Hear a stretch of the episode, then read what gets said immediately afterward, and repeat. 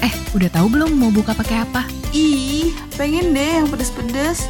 Hmm, kayaknya mie ayam enak nih. Ditambah es buah dong. Beh, seger. Wah, jangan lupa gorengannya dong. Nah, udah tahu kan menunya apa aja? Kalau gitu, yuk sambil dengerin takjil hari ini.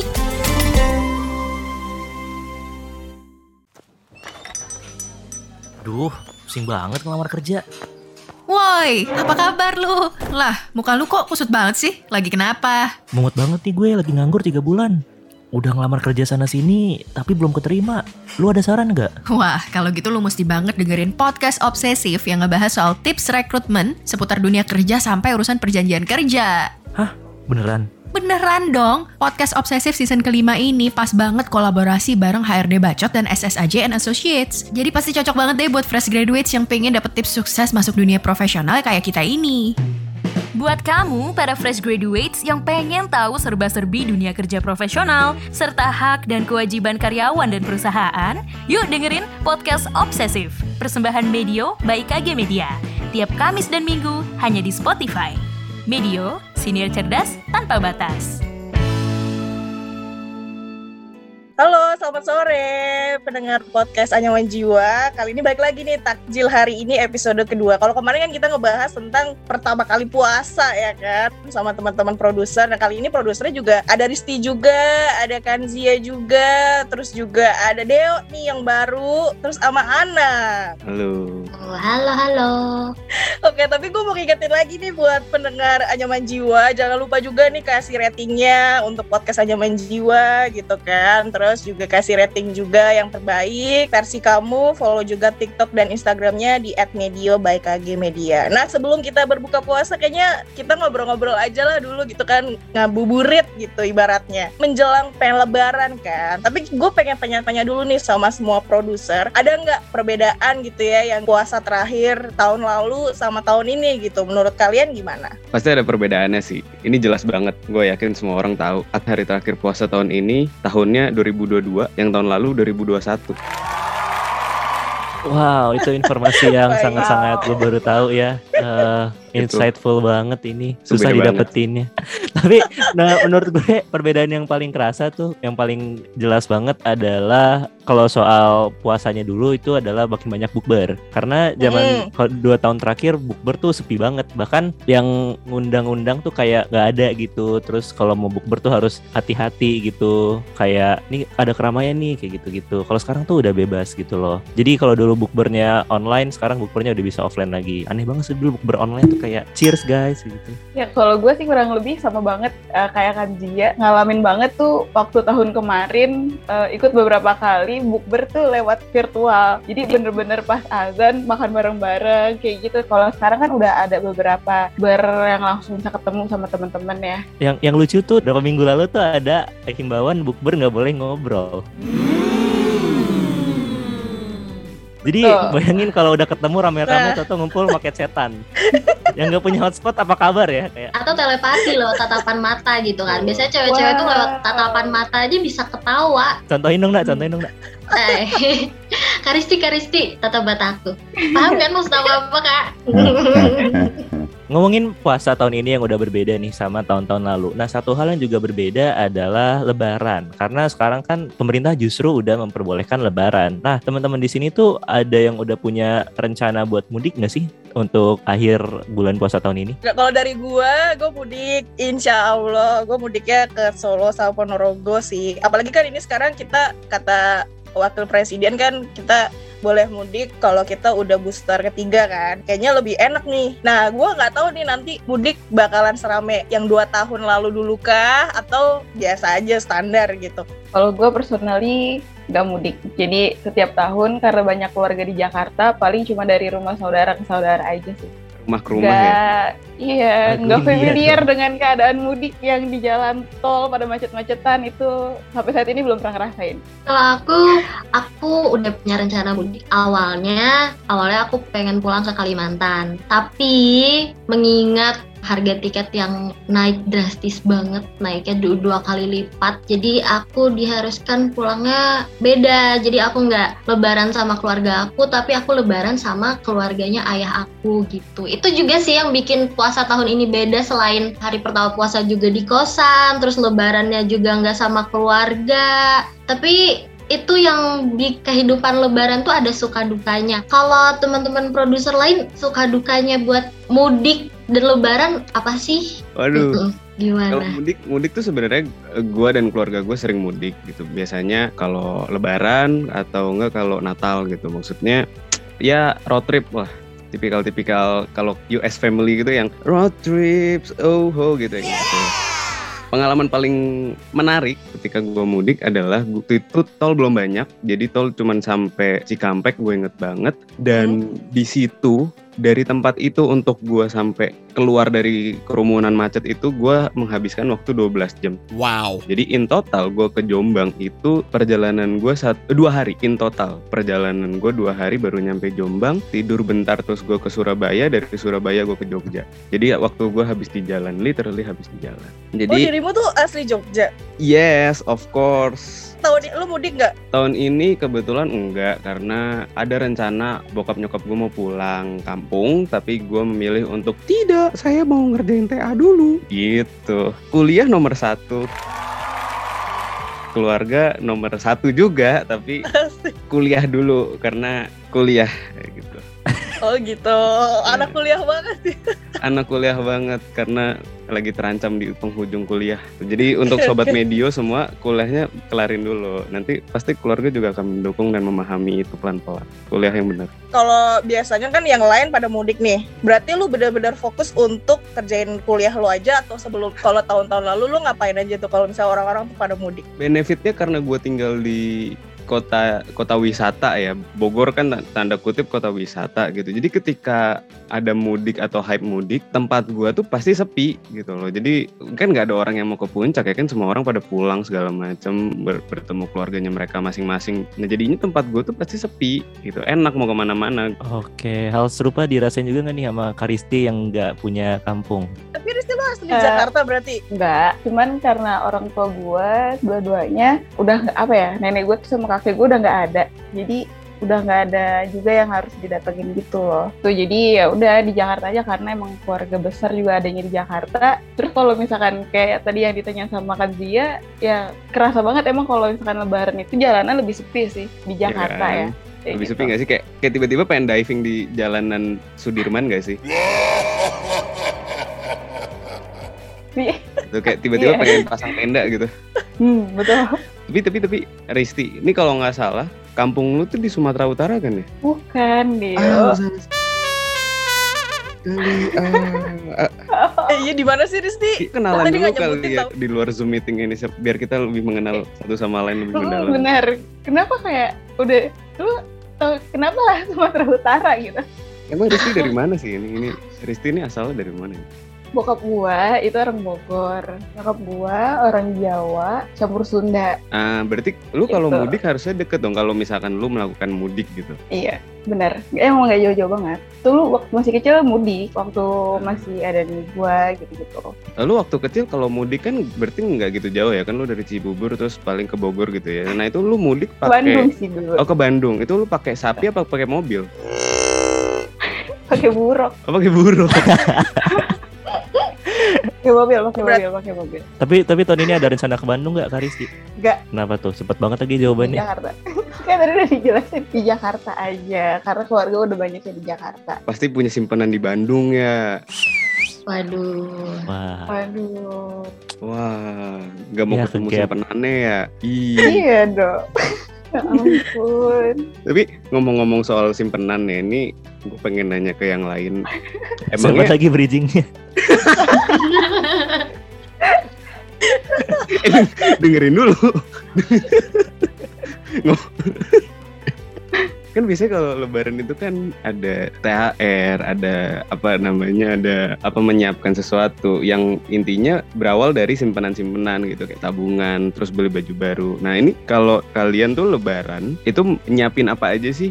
Nah, justru gue sebenarnya rada takut sih ngadepin lebaran kali ini karena ini kan lebaran pertama gue udah kerja ya. Jadi pasti cucu-cucu tuh ada yang kayak you know minta angpau. Apa sih bukan angpau, apa sih biasanya kalau di kita? Salam tempel. Nah, THR. gitu, THR. THR. Itu yang menurut gue kayak, aduh ini gue ngasih gak ya? Ini per tahun pertama gue bisa ngerasain ngasih sih dibanding nerima. Kalau menurut gue gitu. Kalau eh, dari keluarga nyokap gue, gue tuh cucu pertama. Dan eh, menurut gue sampai detik ini gue dianggap masih menjadi cucu gitu. Gue belum ada ekspektasi gue udah harus menghasilkan duit. Makanya gue senengnya kalau ada acara keluarga, gue tetap masih yang dikasih begitu. Tinggal gue gaya-gaya kayak baby face aja kan. Gue masih unyu ya, gue masih unyu banget, gue masih lucu. Aduh.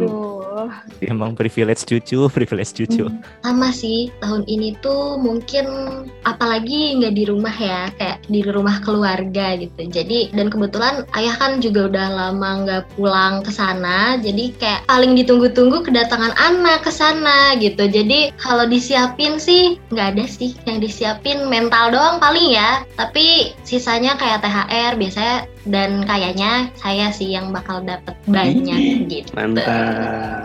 Yeay, Tapi- panen ya anak. Tapi Ana pas nanti lebaran di apa namanya di rumah keluarganya ayah itu nanti Ana diminta untuk bikinin rumah dari es gak? Eh, kalau itu sebenarnya udah job desk kakak ya. Oh Tapi gitu. kebetulan kakak nggak ikut. Nah, Eh, jadi kakak Elsa ya. iya kakak Elsa. Jadi ya mungkin Ana bantu-bantu sedikit sih buat nyari-nyari. Dan kebetulan kan nanti pulang ke Jogja juga nih. Jadi siapa Hmm. tahu dengan kekuatan es itu bisa bantu buat membasmi klitih-klitih di sana gitu kan. Gitu. gitu. Siapan lebaran. Aku tuh setiap lebaran biasa aku tuh punya tradisi nih teman-teman. Heeh. Jadi, nah tapi ini karena biasanya aku tuh pulangnya ke rumah nenek dari keluarga ibu. Heeh. Nah, tradisi lebaran yang aku punya itu adalah mandi jam 3 subuh. Karena kalau di tempat aku di Kalimantan itu jam 5 udah matahari itu udah naik banget. Jadi orang-orang pas hari Idul Fitrinya itu biasanya ke masjidnya itu setengah 6 pagi. Nah, kita harus udah mandi tuh jam 3 subuh. Yang pertama karena membernya banyak. Biasa harus ngantri tuh. Dan anak-anak dari anak-anak anak kecil sampai remaja itu tuh dimandiin sama orang tuanya. Kayak ada bacaan-bacaannya gitu nggak tahu sih. Nah, selain itu kenapa harus pagi? Biasanya nenek aku tuh uh, suka bilang kalau misalnya kalau mandinya jam 5 atau kalau mandinya tuh udah kelihatan matahari nanti di badan kita tuh bakalan tumbuh buntut gitu. Jadi kita tuh jadi manusia keledai gitu kata nenek aku. Nah tapi gara-gara tradisi lebaran itu jadi dari anak-anaknya sampai cucu-cucunya selalu mandinya pagi. Jadi kayak setiap kali beraktivitas itu udah fresh duluan gitu dan dari tradisi lebaran inilah jadi pelajaran dan jadi aktivitas yang nggak pernah terlepas dari hidup aku gitu kalau misalnya kakak-kakak dan teman-teman produser lain ada nggak sih tradisi lebaran yang kayak gitu atau gimana? Kalau aku sendiri tuh kalau misalnya Hamin satu biasanya nyokap tuh suka nyari yang kayak buat di soto apa jeruk nipis ya.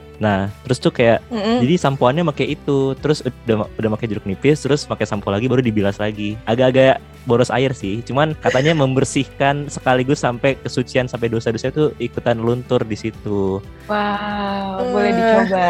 Boleh dicoba. Iya boleh, bisa ya. boleh. Boleh dicoba tuh. Tapi itu bilasnya nggak pakai kuah soto kan? Nah itu dia. Masuk ke ini oh bau santan gitu. Iya kalau kalau tradisi biasanya nih kalau di kampung gue bias mereka tuh nyediain satu meja panjang dan isinya itu makanan gitu. Dari semua tetangga tuh pasti akan datang sungkeman gitu kan sama pemilik rumah duduk ngobrol biasanya sih kebanyakan cuma makan doang kan. Terus anak kecil cuma nungguin THR biasanya. Udah nyiapin dompet gitu kan biasanya pemilik rumah akan ngasih THR gitu ke tetangga-tetangga yang datang ke rumah. Udah sih kerjanya cuma makan cemil-cemilan gitu. Kalau gue tahun lalu kan masih umur berapa itu kayak tuh biasanya gue cecernya tuh makanan gitu balik lagi ke rumah yang lain gitu nyari makanan lagi atau enggak yang anak kecil nungguin THR lagi di rumah-rumah tangga kayak gitu sih kalau misalnya di daerah apa di Solo sama Ponorogo Lu kan dulu ngejar-ngejarin THR ya. Lu pernah inget gak THR paling besar dari keliling kampung nih? Lu dapat nah berapa sih? kita dapat 3 juta Wow. Wow. Niat Wow. banget itu pasti lu jalannya. Itu lu soalnya niat banget. kampung Iya di kampung gue tuh bener-bener harus keliling gitu loh sampai kayak kayaknya sih dua RT deh kalau nggak salah itu tuh ke rumah ke rumah gitu kan kan kalau di kampung sana kan kebanyakan nenek-nenek kan isinya kan cuma pendatang doang gitu tamunya gitu Tapi kalau THR 3 juta, gue berharap setiap bulan lebaran sih. Jadi setahun tuh udah dapat motor lah satu. Iko iya itu kayak gitu itu sih THR yang lu dapat dari pas kecil itu itu dikit lagi hampir hampir THR yang emang UMR gitu. Betul. Guru guru pabrik di Cikarang kerja susah payah untuk dapetin 3 juta. Lu keliling dua waktu satu bulan, lo keliling aja di hari lebaran dapat 3 juta. Kalau Karisi gimana nih? Belum cerita nih tradisi Iya. lebarannya. Hmm. Eh, tradisi lebarannya pasti itu hari pertama aku sekeluarga keluarga aku nih keluarga aku aja itu datang ke rumah nenek aku dari papa. Setelah itu baru agak soreannya udah ke mama. Itu pasti setiap tahun sama kayak gitu sih. Terus kurang lebihnya sih sama kayak Iko makan-makan dapat THR kayak gitu Tapi kalau ngomongin tradisi ya, ini ini gua yang tidak begitu merayakan Lebaran, gue tuh penasaran gitu. Kenapa setiap kali Lebaran, ketika hari satu sama hari dua, pasti orang-orang banyak yang makan bakso. Warung bakso penuh. Lu bisa bantu gue jelasin nggak ada apa ini sebenarnya? Ini karena ini tradisi ini. Setiap kali gue mau makan bakso, kalau nggak mie ayam dek Iya makanya tiap kali gua gua kan suka mie ayam ya. Terus kayak itu udah penuh gitu. Gue jadi mau makan di mana? Dan makanya gue bingung ini ada apa sih kaitannya bakso, mie ayam dan lebaran gitu. Karena kalau paginya kan biasanya kita makannya ketupat nih sama lontong nih kan. Eh, Yang santan-santan kan. Iya. Yang berat gitu lah. Kalau Heeh. satu piring nggak kenyang, dua piring nggak kenyangan. Jadi kalau udah makan sepiring, kita nyari cemilan lagi tapi dalam bentuk bakso semangkok. Emang rada-rada rakus ya konsepnya. Ini jawabannya kan Zia udah yang paling absolut atau ada Nah, ada yang mau ngejawab? Tunggu nih, tahu. pada diem-diem baik. Mbak, itu juga masih menjadi misteri kalau buat gue iya gue nggak tahu sumpah Tapi lu semua ngelakuin itu nggak makan bakso dan mie ayam ketika lebaran hari satu dan dua? kalau gue sih enggak ya Aku juga enggak sih. iya itu siapa berarti kan dia Iya. Zia aku nih yang, yang ngomong sama- itu cemilan gitu. Yes, betul. Tadi Karisi sempat mention soal kumpul-kumpul keluarga dan biasanya pertanyaan-pertanyaan yang paling sering keluar adalah pertanyaan yang menyebalkan nih. Kayak kapan punya gandengan, kapan kerja, kapan lulus, kapan dan segala macamnya. Nah, kalau teman-teman sendiri pernah punya pengalaman ditanyain kayak gitu nggak sih? Dan gimana cara untuk ngeresponnya? kalau gue dua tahun yang lalu tuh sebelum covid gue emang ditanyain gimana udah ada gandengan nggak gitu ya gue jawabnya coba sesimpel enggak punya gitu aja sih cuma memang Gandengan-gandengan eh, pegandeng. So, Itu. Iya, udah, mulai kesel, udah mulai kesel. Berarti pernah kan? Coba Deo ceritain dulu Deo. kurang ajar. Om tante gua yang paling muda itu udah mulai nikah. Berarti kan ini yang tua-tua ini mulai siap ngerecokin cucu-cucu dong. Targetnya lagi siapa nih? Berarti cucunya dong. Udah tuh mulai ditanyain, Deo kapan lulus? Skripsinya gimana? Setelah lulus ngapain? Kerja lah anjir. Habis kerja ngapain? Kapan punya gandengan? Kapan nikah? Anjing, gue belum lulus kuliah udah ditanyain kapan nikah. Kesel gue di situ. Tapi pas lu tadi cerita, iya kapan nikah, kapan ini gitu. Lo lo jadi negatif thinking gitu gak sih kayak, duh, gue harus atau enggak sebelumnya kayak lo udah nyiapin gitu nggak kata-kata itu. Kayak gue tuh sudah gitu. memiliki defense mechanism ya kalau ditanya-tanya kayak gitu gue akan selalu ng- mengiyakan aja isi kepala mereka biar mereka udah nggak gue simply kayak gitu. Ini anak ngangguk-ngangguk kayaknya anak punya taktik yang sama kayak gue defense mechanism ini penting ya, teman-teman. Ini sobat media mesti pahami. Soalnya itu pertanyaan bakal repetitif banget kan. Apalagi kalau gue gue nggak cuma lebaran gue ada kumpul natal kadang kumpul arisan. Itu semua lengkap pertanyaan itu repetitif dan akan selalu ada gitu. Pertanyaan soal skripsi gue jelasin lagi soal skripsi gue jelasin lagi soal kuliah. Soalnya di keluarga besar gue cuman gue yang eh, terjun sebagai jurnalis gitu. Ku- kuliah sebagai jurnalis. Nggak ada yang ngerti ini gue mesti jelasin lagi kayak gimana. Terus soal konsep pacaran gue belum punya pacar segala macam ntar ditanyain lagi. Habis itu nanti ini ini ini. Ya gitulah Oke, setuju sama Deo. Kayak kalau di debat pun kayak ya mereka tuh punya pemikiran mereka sendiri gitu. Jadi kalau aku aku selain aku iyain nih kan aku tuh kadang ditanyain kayak Ana Ana kok tambah kecil? gitu kayak itu tuh pertanyaan yang bisa aku jawab kah seperti itu kayak aku nggak bisa jawab juga pertanyaan itu atau aku dibanding bandingin aku kuliah swasta kan sepupu-sepupu aku pada kuliah negeri yang kayak gitu-gitu pemikiran masih kolot kayak gitu. Terus kayak bagus sih PKI tinggi tapi kan sekolah kuliahnya di swasta gitu. Itu kan backhand compliment banget gitu. Tapi aku tuh jawabnya kayak iya ya udah ya, semoga deh anak om masuknya negeri ntar di PKI tinggi kumlot gitu. Jadi maksud aku ngomongnya dengan kata-kata berbentuk doa jadi dia tuh om atau tante itu harusnya paham dong kalau misalnya oh harusnya ngomongnya dalam bentuk doa yang baik nih gitu kan. Jadi kayak oh si anak ini aja ngedoain aku ngedoain anak aku gitu. Harusnya aku juga ngedoain dia. Soalnya kalau omongan kan doa nih terkabulnya jelek ya dia sebagai keluarga juga bakalan malu kan kalau itu jelek gitu. Jadi maksud aku kalau misalnya juga enggak bisa apa ya bahasa basinya yang bagus gitu ya ya udah diem. Atau kalau enggak ya udah kasih THR aja nih gitu. Terus tuh ya itu tadi balik lagi ya. Kalau misalnya juga di debat nggak akan ada habisnya. Mereka pasti kayak ya kan tapi ya kan tapi gitu. Jadi ya udah diiyain aja. Terus mungkin ya dicontohin dengan yang doa-doa yang baik tadi kayak gitu kalau dari aku gitu. Tapi Ana ini mekanismenya baik banget ya. Kalau gue tuh mekanismenya justru gue malah nuntut mereka balik. Jadi ditanyain nggak bawa gandengan? Terus gue yang kayak cariin dong nih kriteria gue nih kayak bahasa Inggrisnya jago pinter tinggi rambutnya sebahu bahunya serambut gitu kan. Maksudnya gue minta mereka untuk kemudian Bahunya serambut.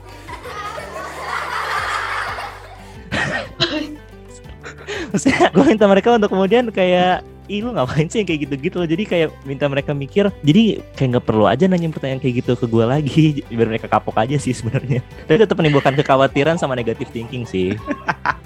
Tapi sebelum ke Risti kita dengerin dulu nih dari Ibu Astrid, psikolog klinis dan CEO Dir Astrid. Dia bakal ngasih tahu nih cara gimana caranya untuk nyiapin gitu ya atau mengurangi kekhawatiran kalau misalnya ditanya kapan nikah atau kok lu kecilan sih, kok lu gemukan sih? gitu. Kita dengerin dulu ya. Halo, saya Astrid Regina Sapii, psikolog klinis dan CEO Dear Astrid. Obrolan takjil hari ini mengenai cara mempersiapkan mental dan bagaimana menjawab pertanyaan yang menimbulkan kekhawatiran dan merasa gagal. Nah ya, caranya kalau menurut saya gini, pertama kali kita benarkan cara kita berpikir. Menurut saya, semua pertanyaan itu adalah basa-basi bosok yang ditanyakan setiap orang ketemu sama orang yang dia kenal statusnya. Jadi misalnya gini, kalau orang nggak begitu kenal sama saya, tapi tahu status saya bahwa saya baru selesai di wisuda jadi sarjana, maka untuk menunjukkan perhatiannya, pertanyaannya udah pasti, udah selesai sarjana sekarang bekerja di mana? Itu sudah pasti. Nanti kalau kemudian dia tahu saya sudah kerja, nanti pertanyaannya adalah kapan nikahnya? Itu sudah pasti. Jadi untuk menghadapi itu siap mental dengan itu siap saja itu pasti ditanya dan itu adalah bahasa basi bosok. Artinya apa pun jawabanmu sebetulnya nggak kedengeran orang itu cuman e, mencari cara supaya bisa ngobrol sama kamu. Silahkan didata sama kamu ditulis kalau perlu. Lihat nanti kalau ketemu lagi kan pertanyaannya sama lagi. Kamu jawab apa nanti dia nggak ingat nanti dia akan tanya yang sama lagi gitu kan karena memang itu adalah salah satu ciri dari keramahan dalam berbahasa basi. Jadi sebetulnya kamu tidak usah merasa baper gitu ya bahwa ini memerlukan jawaban yang benar. Apalagi kalau kamu ngerasa gagal, susah, gagal, berhasil, ya sukses itu semua subjektif ukurannya. Jadi sekali lagi jangan takut, siapkan mental, happy aja deh, nggak usah khawatir itu cuma bahasa basi doang kok gitu ya. Bye. Nah itu dia tadi dari Ibu Astrid. Terus kita balik lagi nih ke Risti. Kalau dari Risti gimana cara untuk strategi gitu ya? Khawatirnya kalau misalkan ditanya kapan nikah atau enggak, kok lu gendutan sih, kok lu kurusan sih? Wah ini tuh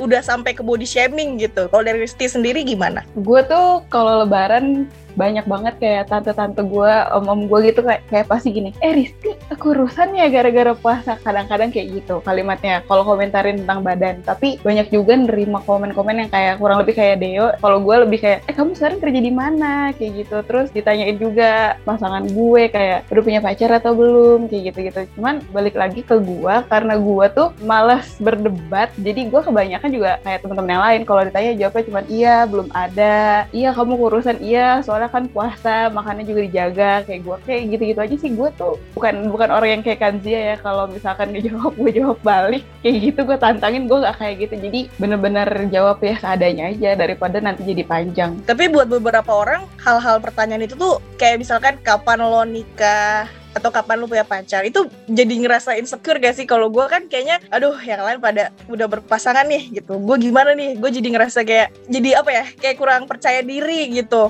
Lu pernah gak sih kayak ngerasa insecure pertama? Terus jadi ngebandingin diri sendiri kesuksesan orang. Misalkan kita ada saudara Ih dia aja udah jadi begini, kok kamu belum? kita kan jadi kayak gitu. kok gue kayak jadi rendah banget gitu lah istilah kasarnya gitu. Kalau dari kalian tuh gimana? Kalau lebaran kumpul keluarga biasanya itu perannya orang tua ya. Orang tua sesama orang tua tuh saling membanggakan anaknya masing-masing. Kayak eh anak gue udah kerja di sini loh. Terus beberapa orang juga ada yang nyebut gaji Bener anaknya kayak gitu-gitu. Itu tuh sering banget dan hampir terjadi di setiap lebaran. Biasanya kalau gue ada di situ gue cuman diem aja. Cuman karena orang tua gue juga nggak menuntut atau apa-apa sih gue lebih ngerasa ke insecure itu bukan karena orang tua gue kayak nge-push gue gitu cuman lebih kayak oh sepupu gue udah bisa kayak gini kayak gitu kayak gitu sih insecure tuh pasti ada pasti Hmm, sama sih. Gue juga tipikal yang diem kalau di sini kak. Maksudnya nggak berani ngejawab kayak tadi tuh. Cuman jadi dalam pikiran tuh kita timbul pikiran kayak gimana caranya kita bisa nenangin diri sendiri ya. Jadi gue tuh mikirnya kayak oh ya udah semua orang punya jalannya masing-masing. Mungkin jalannya dia mulus kayak jalan tol, sementara jalan aku tuh terjal kayak jurang.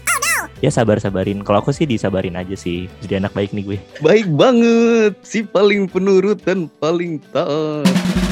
Mungkin gue belum merasakan tekanannya banget karena gue adalah cucu tertua, jadi mungkin gue yang akan jadi KKM ya. Yang bikin gue tertekan mungkin ketika gue menghadapi sepupu-sepupu gue yang lebih muda dari gue tapi achieve more dari gue itu mungkin akan ada tekanan justru nanti saat itu. Ya insecure ada, tapi biasanya gue akan menghindar dari yang kerumunan yang itu. Biasanya gue keluar, gue kumpul sama bokap gue dan pasukan dengerin ob- obrolan mereka lebih enak soalnya kalau lu pernah gak sih dengerin bapak-bapak berkonspirasi gitu kayak Ini vaksin ini bisa menyebabkan ini ini ay. obrolan yang itu lebih menarik dibanding obrolan dalam yang mama-mama itu. Secure itu tuh udah jadi makanan sehari-hari. Terus kayak kalau pas hari lebaran ya pergi juga perginya ke anak-anak. Kalau aku biasanya kayak aku banyak-banyak makan gitu. Apalagi kalau dikatain kecilan tuh kayak nih aku makan nih sebenarnya gitu. Biar orang-orang tuh lihat juga kalau sebenarnya aku tuh ada usaha. Kadang orang-orang tuh cuman pengen tahu hasilnya padahal nggak tahu prosesnya tuh kayak gimana gitu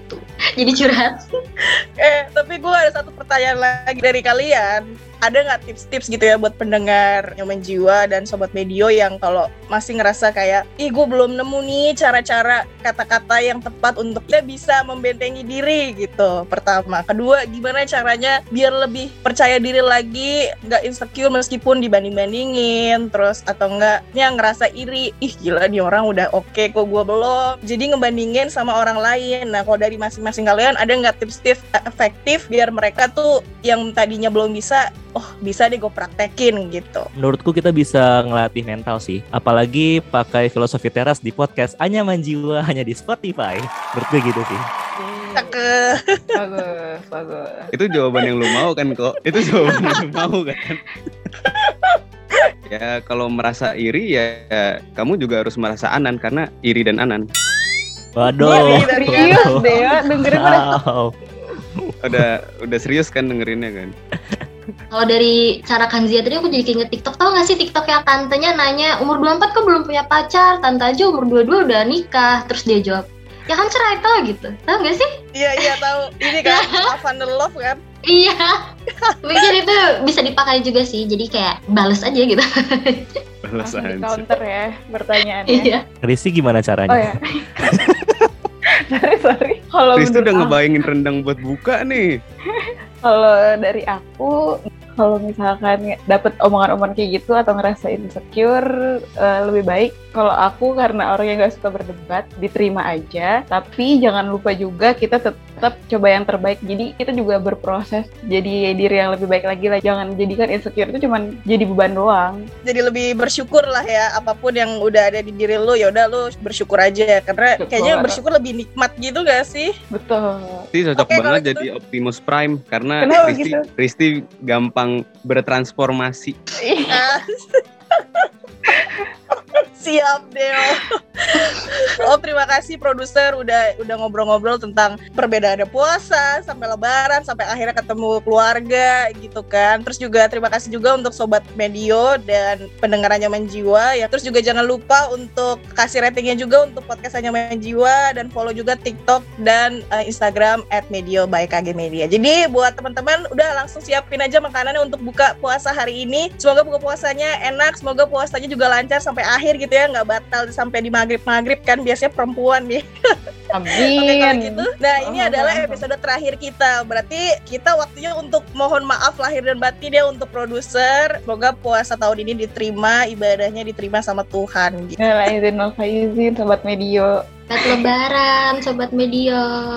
Selamat lebaran semuanya. Ini tolong ditambahin sama sound effect yang rame-rame gitu ya, tepuk tangan sama ketawa. Ya, wih. Gitu. Sama sama ini background background lagu-lagu lebaran gitu. Iya, apalagi yang Rame. nyanyiin Opik. Nah, itu harus tuh. Nah, biasanya opik bener. Ya udah, terima kasih. Bye-bye. Gimana? Seru nggak obrolan takjil hari ini bareng produser Medio? Tungguin ya keseruan di episode berikutnya.